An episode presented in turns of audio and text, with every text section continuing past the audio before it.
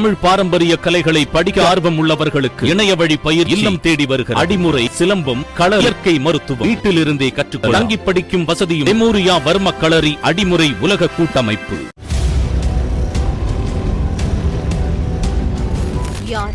ஒரு தீப்பெட்டி பதினைந்து ரூபாய்க்கு விற்ற தருணம். மண்ணெண்ணெய் மின்சாரம் மருத்துவம் எதுவுமே இல்லாத நாட்கள். பள்ளிக்கூடங்களில் யுத்த சத்தங்கள் எதிரொலிக்கும் நெருக்கடியில் யுத்தத்தால் தனது உரிமைகளையெல்லாம் விட்டுவிட்டு அடைக்கலம் கிடைக்கும் என்ற ஒற்றை நம்பிக்கையில் நம் நாட்டை நோக்கி ஓடி வந்த இவர்கள்தான் ஈழத்தமிழர்கள் இப்போ வர நீங்கள் வந்தது எனக்கு மனசு தாங்க இல்லைங்க. எனக்கு அவ்வளோ ஆனந்தமும் அவருக்கு அழுகையுமா இருக்கு.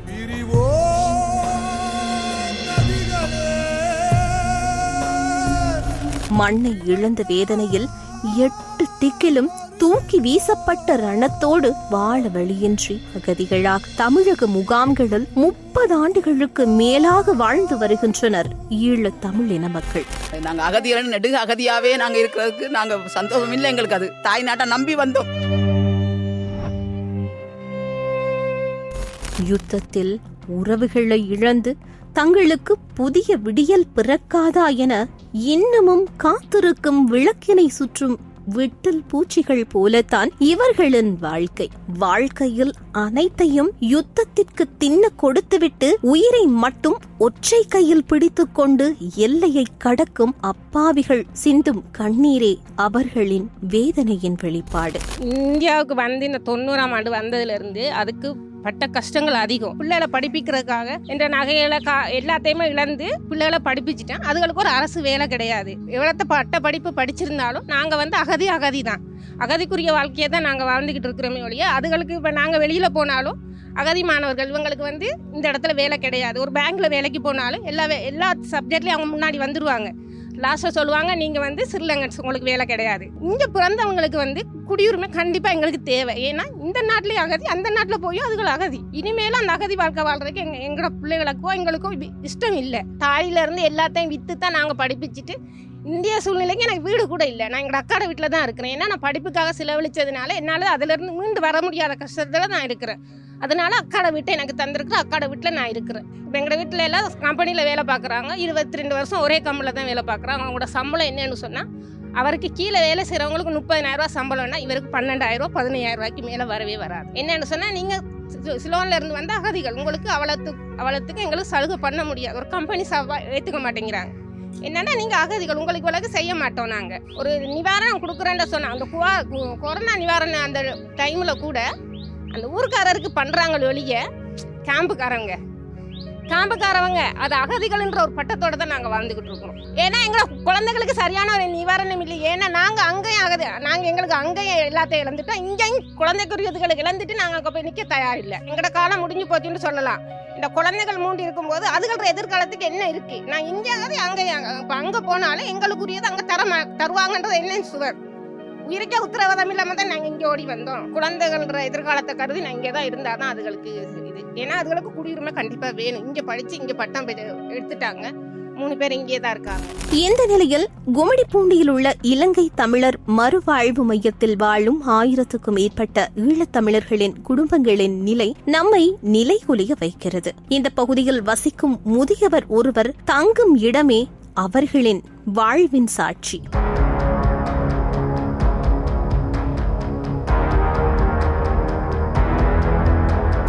அவரின் வீட்டிற்குள் உள்ளே நிமிர்ந்து கூட செல்ல முடியாத நிலையில் ஒரு வீடு. ஒரு பக்க சுவர் இடிந்த நிலையில் அதில் வசித்து வருகிறார். அது மட்டுமில்லாமல் அங்கு ஏராளமான வீடுகள் சிதிலமடைந்து காணப்படுகிறது. பலரும் தன் சொந்தங்களை தொலைத்துவிட்டு வேதனையுடன் தான் வாழ்ந்து வருகிறார்கள். தனது கணவர் இல்லாமல் தனது மகளை பராமரித்து வருகிறார் ஒரு தாய். அவரிடம் பேசினோம். அப்போது அவர் தெரிவித்த தகவல் நெஞ்சை உருக்கும் வகையில் இருந்தது. எங்க வீட்டுக்காரர் வந்து இப்போ ஒர்சாவில் மாற்றி இந்த போட்டில் வந்தாக்குள்ள ஒரு சாவில் கொண்டு போட்டுட்டாங்க. இப்போ முப்பத்தஞ்சு வருஷமா இந்த மனுஷனுக்கு எந்த உதவியுமோ இந்த பெரு இதுவுமே கிடையாது. அவர் இந்த இரும்பு அந்த குப்பை பொறுக்கி சாப்பிட்றாரு என் வீட்டுக்காரர். குப்பை பொறுக்கி தான் எனக்கு எங்களை வாழ வைக்கிறாரு. பிள்ளையும் நானும். அவரும் ஸ்ரீலங்காவில் பிறந்தவர் தான். மற்ற இந்த குழந்தைக்கு என்னவாது படிக்கிற அளவுக்கு எதுவுமே உதவி யாருமே சொந்த மாதிரி எதுவுமே இல்லை. அனாதையாக தான் இருக்கிறோம் நாங்கள் இந்தியாவில் வந்து. இலங்கையிலையும் ஒரு காணி பூமி எங்களுக்கு கிடையாது. பாதி வந்தவர்கள் எப்படி இலங்கையிலேருந்து வந்தோமோ அதே மாதிரி இருக்கிறோம் இங்கேயும். அங்கேயும் வீடை எரிச்சு போட்டாங்க. எங்கள் குடும்பத்தோடய இவர்கள் வீட்டோடய நெருப்பு வச்சு விட்டோம் இங்கே வந்து அம்மா இறந்துட்டாங்க அப்பா இறந்துட்டாங்க.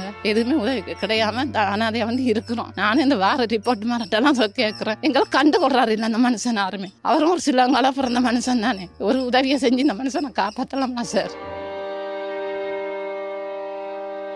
இயற்கை எழில் கொஞ்சும் இலங்கை தமிழர்களின் வீடுகள் பெரும்பாலும் சிதிலமடைந்து காணப்படுகிறது. இங்கு வசிக்கும் தள்ளாத வயதில் இருக்கும் தம்பதியை சந்தித்தோம். அப்போது அவர்கள் தமிழக முதலமைச்சர் மு ஸ்டாலினுக்கு நன்றி தெரிவிப்பதாகவும் எங்களுக்காக பல்வேறு திட்டங்களுக்கு நிதி ஒதுக்கீடு செய்திருப்பது மகிழ்ச்சி அளிப்பதாக கண்ணீருடன் தெரிவிக்கிறார். நாங்கள் ரெண்டாயிரத்தி பதினஞ்சில் இங்கே வந்தோம். தொண்ணூறில் வந்து இந்தியாவுக்கு வந்தோம். வீடெல்லாம் பாருங்க இந்த நீங்களும் பார்க்க தெரியுது தானே. இப்போ இந்த வீட்டில் தான் நாங்கள் வந்து இப்போ அஞ்சு ஆறு வருஷமாக இப்படிலாம் ஓட்டது ஓடத்துலையும் போய் உள்ளுக்கு இடின்னு தெரியாது மரமெல்லாம் இத்து போச்சு. அதில் தான் இருக்கிறோம். வாழ்வாதாரம் ஒன்றும் இல்லை எனக்கு வயசு போயிடுச்சு முடியல. இங்கே ஒரு இங்கே அரசாங்கம் கொடுக்குற மீது தான் நாங்கள் சாப்பிட்டுட்டு இங்கே வேலை ஒரு நிரந்தரமான வேலை இல்லையே. ஒரு நாளைக்கு பெயிண்ட் அடிக்க போனாங்கன்னா பத்து நாளைக்கு வீட்டில் இருக்கணும். இங்கே அரசாங்கம் எது கொடுக்குதோ அதன் மீது நாங்கள் வாழ்ந்துக்கிட்டு இருக்கோம். அரசாங்கத்துக்கு நன்றி தான் சொல்கிறோம் நாங்கள் இவருக்கு வந்து இந்த பையனை வந்து முதலமைச்சருக்கு நாங்கள் கையெடுத்து கும்பிடணும் அவர் நாங்கள் அவர் ஹெல்ப் பண்ணியிருக்காரு எங்களுக்கு.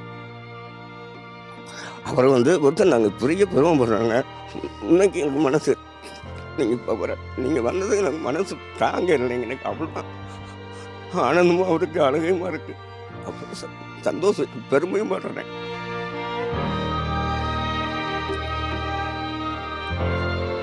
அவர் எதை பொறுத்தாலும் நம்ம வாங்கி சம்மதம்.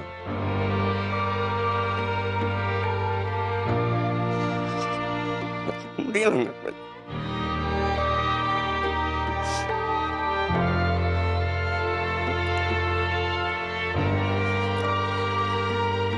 அவர் நான் கடவுளை நினைச்சு கையெழுத்து கையெழுத்து கும்பிடணும் கும்பிடணும்னு ஆசைப்படுறேன். நேரில் பார்த்தோன்னா அவர் அவர் காலையில் வந்து நான் இடத்துல இறந்து முகாமில் இருந்த பட்டதாரி இளம்பெண் ஒருவரை சந்தித்தோம். அவர் தான் அகதி என்பதால் பல இடங்களில் அவமானப்படுத்தப்படுவதாக வேதனையுடன் கூறினார். இப்போ எங்கேயாவது வேலைக்கு எங்கேயாவது நாங்கள் போனோம்னா எங்களுக்கு அங்கே வேலை வாய்ப்பு கொடுக்க மாட்டேங்க. அகதி முகாமா? இல்லை வேலை. நாங்கள் வந்து எங்களுடைய படிப்பு தகுந்த வேலையை வந்து எங்கேயுமே எதிர்பார்க்க முடியல. இப்போ எங்கேயாவது வெளியே போனால் கேம்பா கேம்ப்புனாலே கொஞ்சம் சீப்பாக எல்லா இடத்துலையும் நினச்சிக்கிறாங்க. அந்த ஆதார் கார்டை பார்த்துட்டு இலங்கை அகதி முகாம்னு சொன்னோடனே இல்லைம்மா வேலை இல்லை அப்படின்றாங்க. படித்த படிப்புக்கு வேலை வந்து ஒரு ஐயாயிரம் ரூபா. ஒரு பத்தாயிரம் ரூபா அதுதான் சேல்ரி அப்போ ஸ்ரீலங்காலேருந்து கஷ்டப்பட்டு நாங்கள் வந்தோம் இங்கே. வந்து நான் எல்லாம் இங்கே தான் பிறந்தேன். எனக்கு ஸ்ரீலங்கா எப்படி இருக்குன்னு கூட தெரியாது. இப்போ நான் இங்கேருந்து போய் ஸ்ரீலங்காவில் என்னால் வாழவும் முடியாது. அந்த சூழ்நிலை எப்படி இருக்கும்னு எனக்கு தெரியாது. அப்போ அப்படி இருக்க சொல்ல நாங்கள் இங்கேருந்து ஸ்ரீலங்கா போ போகவும் முடியாது. இங்கே இங்கேத்தையே குடியுரிமை கொடுத்தா மட்டும்தான் எங்களால் வாழவும் முடியும். அதுக்கேற்ற எங்களால் முடிஞ்ச அளவில் இங்கே நாங்கள் வாழ்ந்துக்குவோம். இப்போ நாங்கள் இங்கேயே செட்டில் ஆகிட்டோம் இப்போ எனக்கு இருபத்தஞ்சி வயசு ஆகுது. தொண்ணூறாம் ஆண்டு வந்தாங்க. இப்போ ஸ்ரீலங்கா எப்படி இருக்குன்ற ஒரு முகவரியும் தெரியாது. அதில் போயிட்டு நாங்கள் எப்படி வாழணும்னு தெரியாது. இங்கேனா நாங்கள் வாழ வேண்டிய முறைகள் எல்லாம் தெரியும். ஒரு குடியுரிமை கொடுத்து இது உங்கள் இடம் தான் அப்படின்ட்டு ஒரு குடிசையை போட்டிருந்தா கூட வாழ்கிறதுக்கு ஒரு தகுதியாக இருக்கும். உங்களுக்கு இந்த நாடே சொந்த கூட நீங்கள் இங்கே வந்து என்ன வாய் பேச வேண்டியது இருக்குது?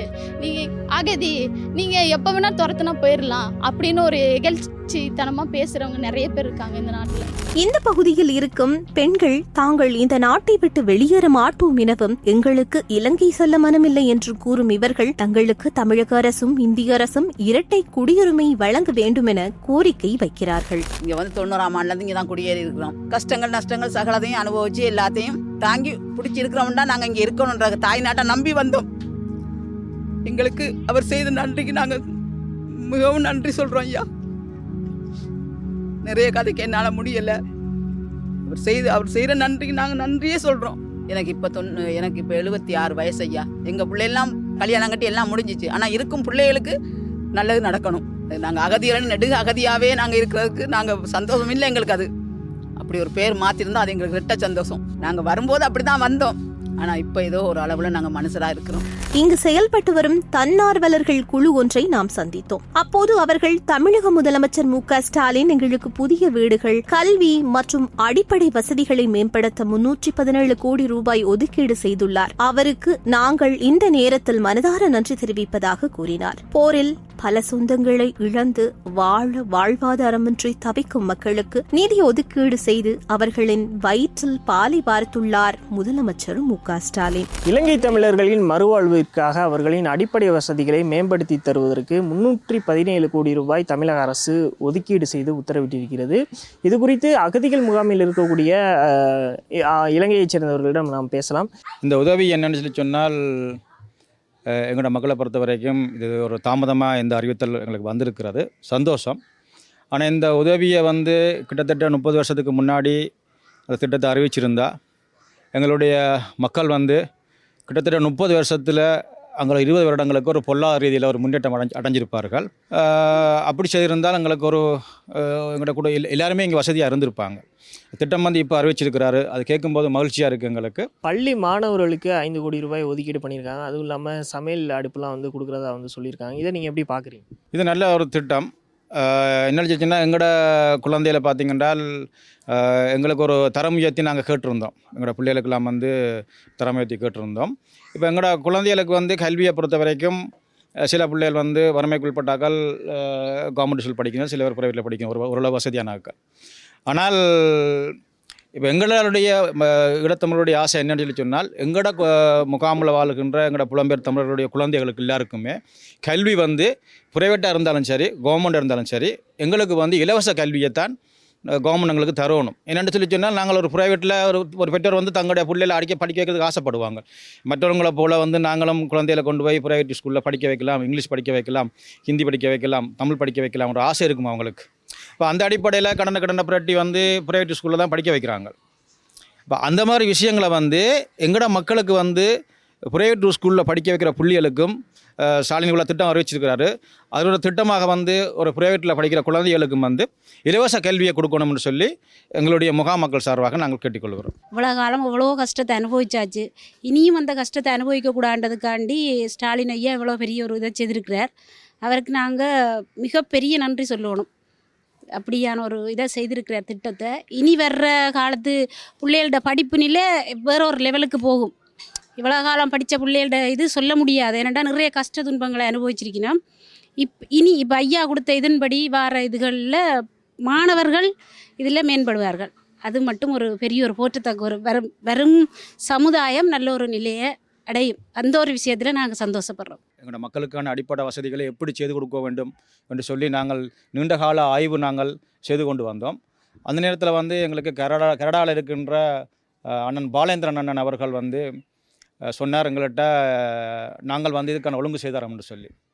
அப்போ எங்களுடைய தொழில் நிறுவனத்தில் இருந்து எங்களுடைய மக்கள் சார்பாக ஒரு ஒரு மனு ஒன்று நாங்கள் அவர்களுக்கு நாங்கள் கரடாக்கு அனுப்பி வச்சுருந்தோம். அந்த மனு ஊடாக அந்த மனுவை வந்து எங்களுடைய ஐயா ஸ்டாலின் அவர்களுக்கும் அக்கா கனிமொழி அக்கா அவர்களுக்கும் அவர்கள் கொடுத்து வச்சிருக்கின்றார்கள்.